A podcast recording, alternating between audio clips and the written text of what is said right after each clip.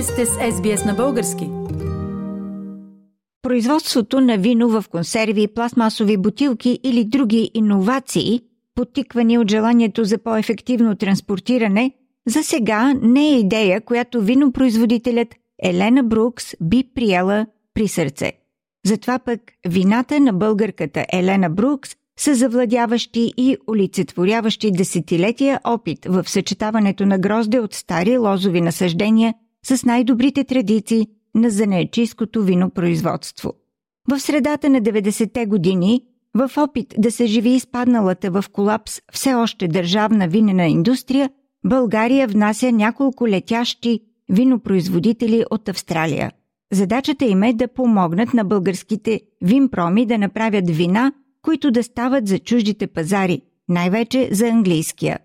Един от тези австралийци попада в Винпром Лясковец и единственият начин да общува с българските си колеги е с помощта на ученичката Елена Голакова, която учи английски и му превежда.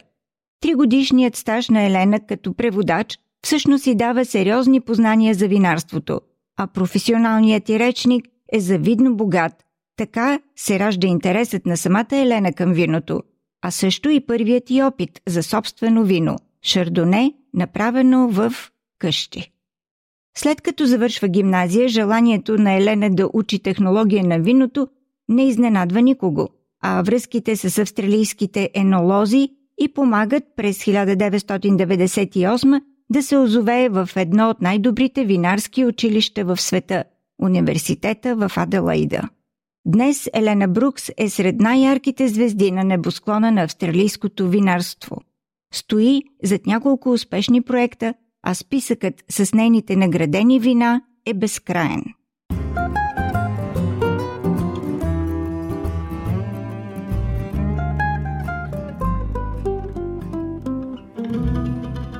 Здравей, Елена! Здравейте! Елена, би ли ни казала коя е Елена Брукс? Как стигна до това Елена Брукс от България да прави вино в Австралия? Първо благодаря много, че сте, сте се свързали с мене. Трябва да се извиня много за сричането. Не ми е често да, да говоря за вино на български. Дори да е страст за мене. Значи, българка в, надявам се, в ранните години на, на, на живота си. Дойдох тук преди около 20 години да уча в университета за енолог, за технолог на вино. Идвам от Лясковец в северна България. Лясковец е винен район, а, има страхотно шардоне и малко каверне там, но главно по-леките, по-хубави сортове грозде, които са идеални за храна. В България нашата култура е, е толкова интересна с виното и с алкохола въобще.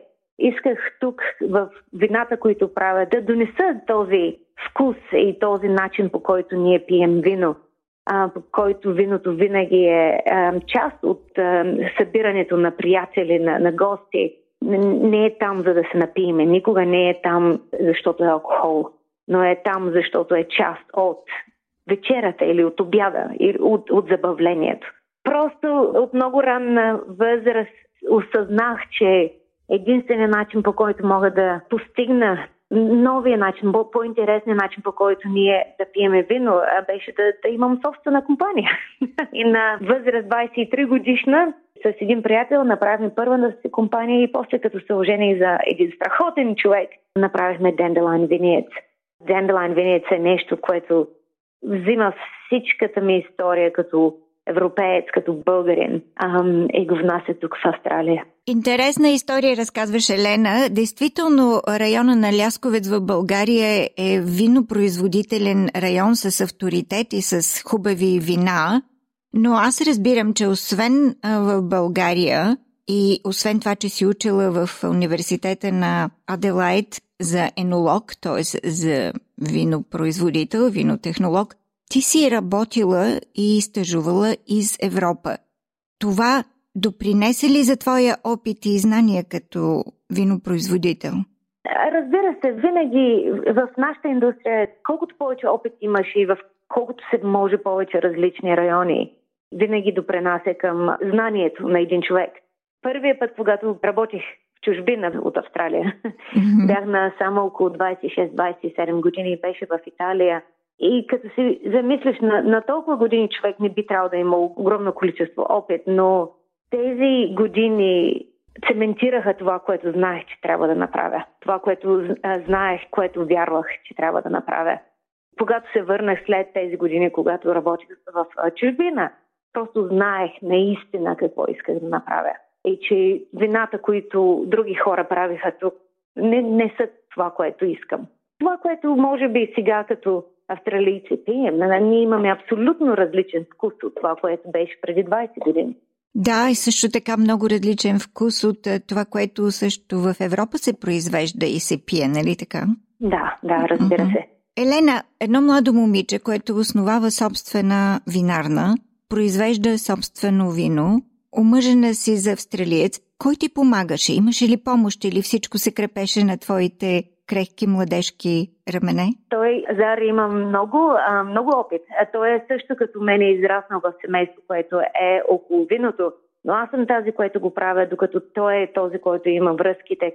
Зар, първото, което той е um, international judge, uh, той е международен джадж на, на wine, значи жури mm-hmm. на, за вино, um, което като професия в нашата индустрия се зачита много. И второ, той просто знае точно къде да продаде вин, виното, за да може да установим добър пазар, добро ам, впечатление. Нали, той не го прави, но знае как да го постави и в кои държави. Денделайн Винец е 65% износ в чужбина сега. Не сме само в Австралия, но сме в Англия, в Канада, в Америка, България, в ам, Харватска, също в Южна Корея, в Япония, Нова Зеландия, а, нали, навсякъде, но всичко това е осъществено от него. Той е явно маркетинг специалиста на компанията. В Австралия знаем, че се произвеждат вина, които са бленд от различни видове сортове грозде.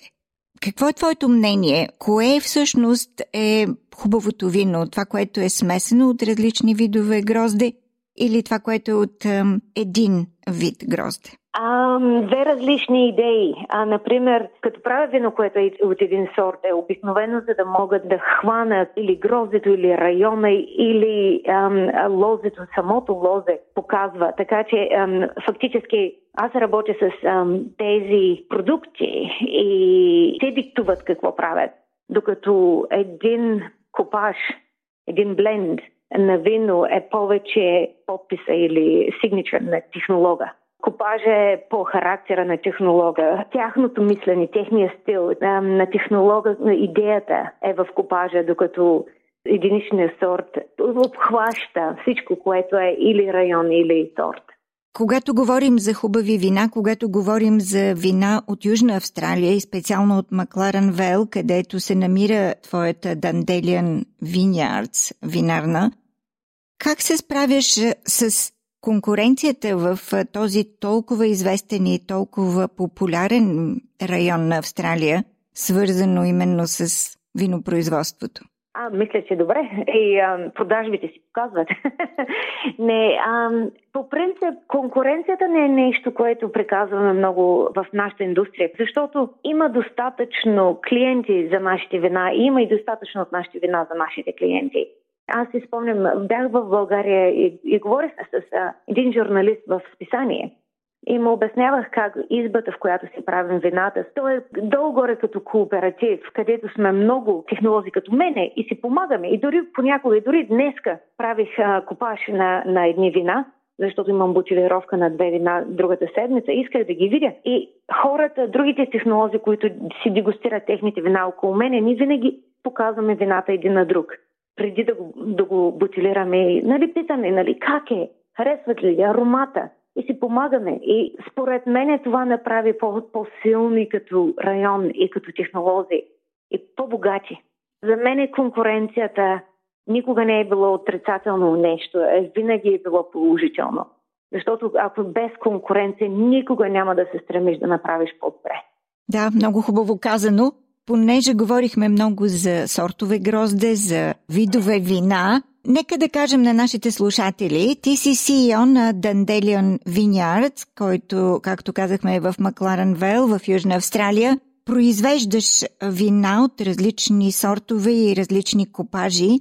Ако някой от нашите слушатели иска да си поръча от твоите вина, какво ще препоръчаш? О, а, а, по принцип аз съм от тези хора, които ако им стане скучно, правя нещо друго. така че имам бая различни вина.